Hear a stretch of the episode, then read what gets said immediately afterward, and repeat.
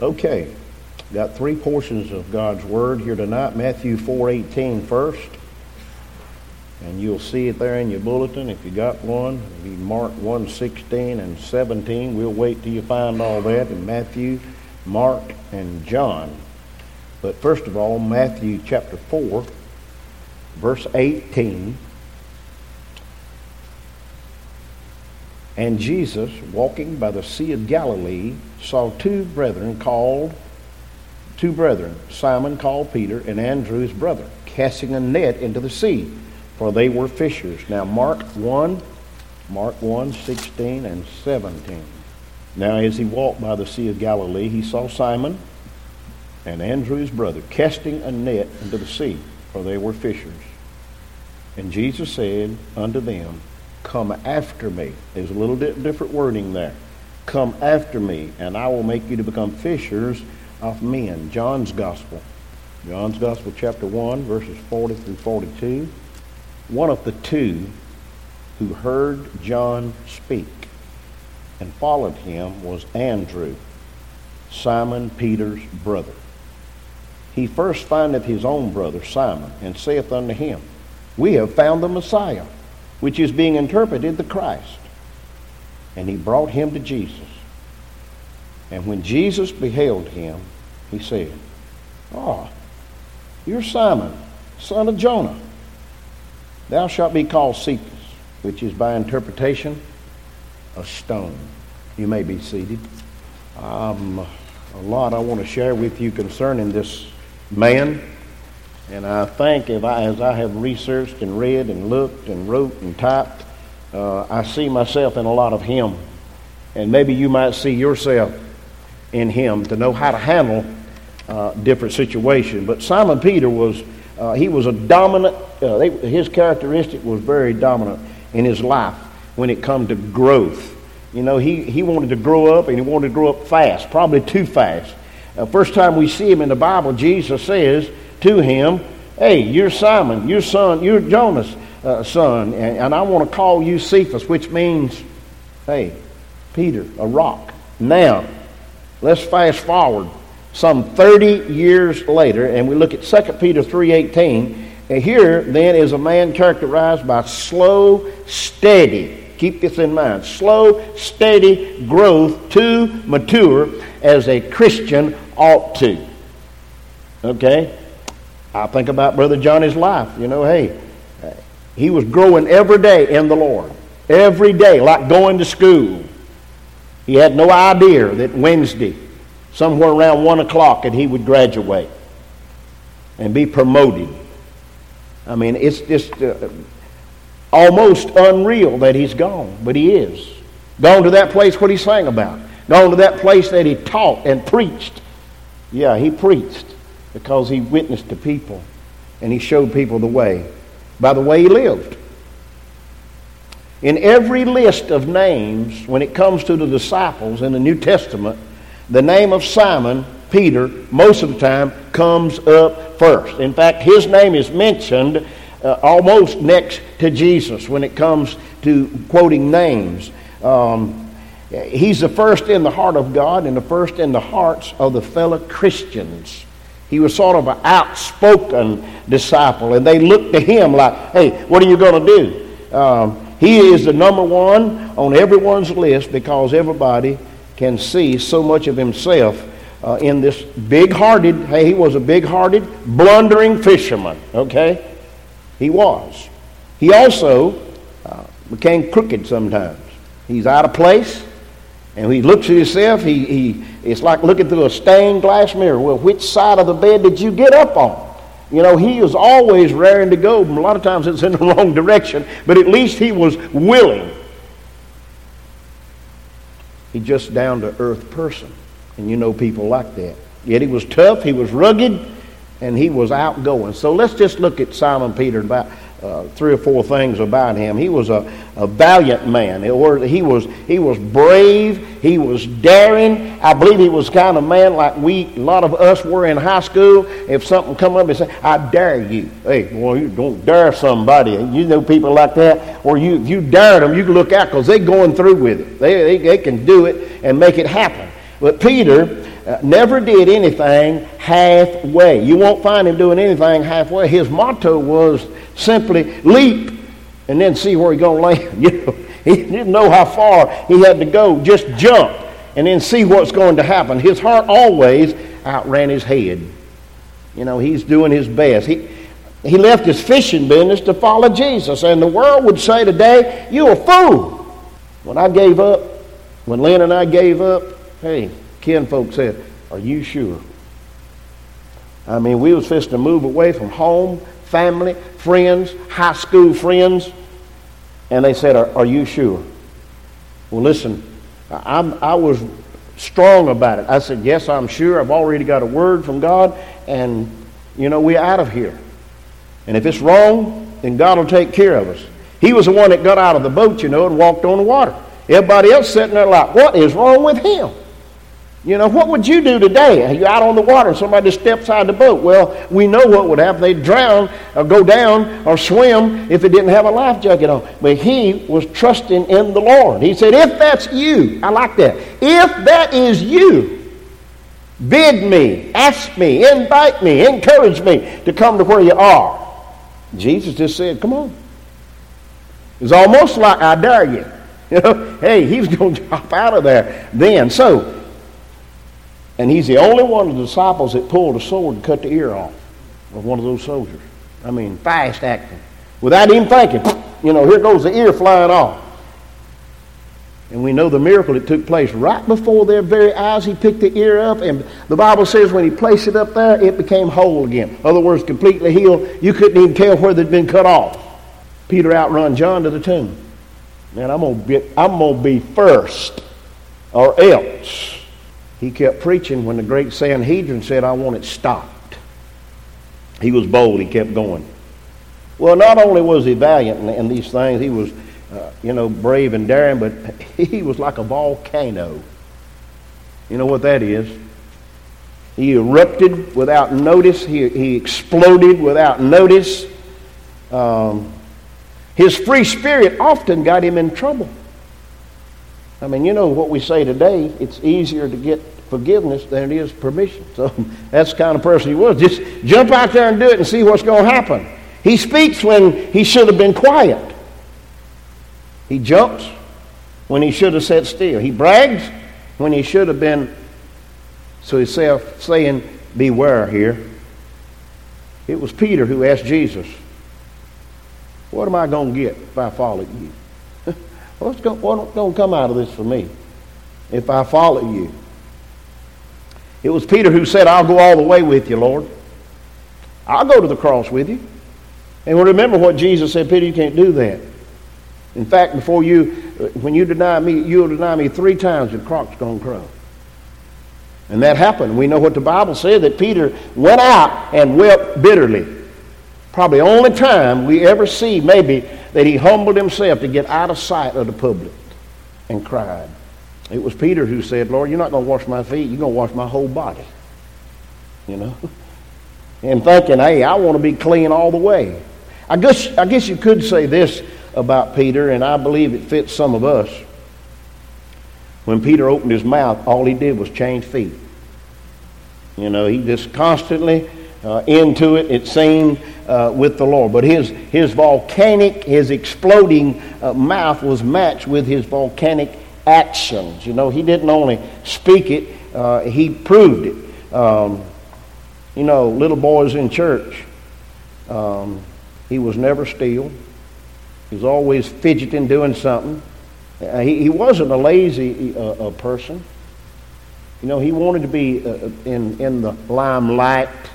He wanted to be the leader, even though he failed many times. We see him uh, washing nets and hauling a load of fish in. I mean, he was active. He was about his business. And then we see him kneeling before Jesus. You remember in the boat there one time, he was naked, naked as a jaybird. and he was grabbing something to cover him up, and he said, Get away from me, Lord. I am a sinful man. A sinful man. Fact, the Bible, he, he, you know, he jumped out of the boat. He was like a shelter to many of his disciples. They looked to him for for a lot of guidance. You know, he was there. Um, he made his appearance known when uh, he said, Hey, Lord, we need to make make some booths here. We need to make some tents, some tabernacles. We've got to make one for Moses, one for Elijah, and one for you. It was on a Mount of Transfiguration. He saw it with his own eyes take place right before him that the Lord was transfigured and taken out of their sight. He witnessed that eye to eye. Well, as I said, he was the first one to run to the tomb to see if Jesus was really alive. You follow Peter's life all through the Gospels, it's like chasing a tornado. I mean, he, you know, here we are, over here, down there, up yonder. I mean, wherever you find him, you find him very active. He was also vacillating. That means he never wavered. He never wavered. Uh, and I like people like that, you know. On the other hand, it means to waver. It means to waver. It means you can't tell which he ends up. He, he might be this way one time and that way the next time. You know, I, I don't know about you. I've taken these tests before. They, they're long. And it'll ask you a question, okay? And then way on down there, it's the same question, but it's worded a little different. You know, and you, you I'm thinking, hadn't I had heard this before? You know, is this a trick? And you got to pay attention. You know, it must have been amazing to have watched Peter write down what God said to write down through the Holy Spirit in 1 Peter and 2 Peter. You know, it's almost like, Lord, look, this, let's talk about it later. I got to get, I mean, I got to be on the move here. I, I got to be over yonder. I got to be down here. And I think, I feel that way sometimes. You know, people in the hospital, the rest home, and at home, in this situation, and that situation. And, and you think, well, where in the world am I supposed to be? I had a lady one time tell me, she said, I know you. I've watched you. Wherever you are in your mind, you're thinking where else you need to be. He, she said, You can't be but one place at one time. Okay. But it was Peter who became victorious. Jesus said, You're Peter. And upon this rock, he wasn't talking about Peter, he said, You are Peter, but upon this rock. I believe Jesus was pointing to said, I'm going to build my church. And the gates of hell shall not prevail against it. And Peter witnessed that. He saw that firsthand. And it's even so today, and it's up to you and I today to keep on going. He appears, he appears more likely to blow up than to build up a church. But Simon was victorious in Jesus because, hey, first of all, even though he had an active fishing business, when Jesus said, I want you to come follow me, he left it. Bible says he left it and followed him. Now, it didn't mean he gave up fishing altogether. It's over with. No. He went following Jesus, but he still had his fishing going on because, hey, on over in there, remember, they fished all night long, hadn't caught a thing, and the Lord got in his boat and said, Peter, push out this a little bit. And Jesus preached, and he said, Hey, let's get on out there a little bit. I want you to drop your nets down. I just feel something coming. Peter said, Lord, you know good and well there's nothing out there. We have fished. Some interpretations say, we have toiled, and we have worked hard all night long and haven't caught a thing, and you want us to walk out there, launch out there again? I'm wore out. My nets are dirty. Well, if that's what you want, I will do it. He did, and we know the rest of the story. He had to call for help. Come, help me pull the net in. More fish than I can lift. And it's, it, that's amazing in itself that, you know, even though he maybe sort of backtalked the Lord a little bit, but he said, nevertheless, if that's what you want, that's what I'll do. You turn that around. Jesus said, I don't want to go to the cross, Father. Please let the cup pass from me. But then he said, not what I want, but what you want. So, what do we know about Peter? He was converted, that's for sure. He was a humble man, he was teachable. He was empowered by the faith that Jesus exhibited in him. He learned from his sins not to go back to that junk anymore. He learned never to let any failure be the final thing. When you fail, get up and keep going and try again. He learned that empowering came from the Holy Spirit of God. After Jesus left, Holy Spirit came fill these boys. He learned that sin will cost you. Sin will cause you to go further than you intend to go. It'll cause you to stay longer than you intended on staying, and it'll cost you more than you ever dreamed of. Bible says sin, when it is finished, brings forth death. Well, Peter continued to grow in the Lord. If you want to look at something with me, and we'll be closing here on this. First Peter, I'll wait till you find it. Just rip, flip on over in there. I don't have it looked up either. Uh, First Peter. First Peter chapter 3. I'll wait till I hear pages quit or you get there. First Peter chapter 3. All right, are you ready? First Peter 3:15.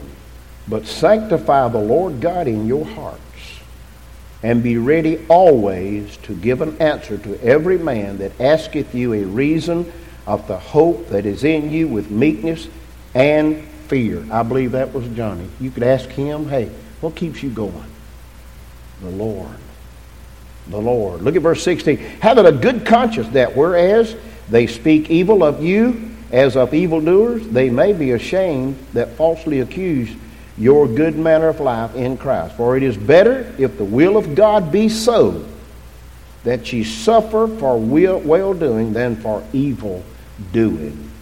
2 Peter 3 18. This is Peter's final words. 2 Peter 3 18. He leaves these words for us. And I believe if Johnny could speak to us tonight, this is what he would say. But grow in grace and in the knowledge of our Lord and Savior Jesus Christ. To him be glory both now and forever. Now, I discovered something in, in studying about this sermon, and I want to share that with you. If you want to rotate back one more time, I won't ask you to turn anywhere else tonight, okay? The Gospel of John, chapter 21, the Lord Jesus reveals to Peter here that he determines to Peter the time and the manner in which he would die. John 21, 18. This is what Jesus said to Peter. John 21, 18 tells him how that he would die. Verily, verily, I say unto you, when thou wast young, thou girdest thyself and walkest where thou wouldest but when thou shalt be old, and Peter was, thou shalt stretch forth thy hands, and another shall gird thee, and carry thee where thou wouldest not. It was said that when Peter was captured, and he was awaiting his death, that the crucifiers came to the end of this honored man's career, and Peter begged them to hang him on the cross upside down. He said, Because I am not worthy to hang on a cross like my Lord did, face head up.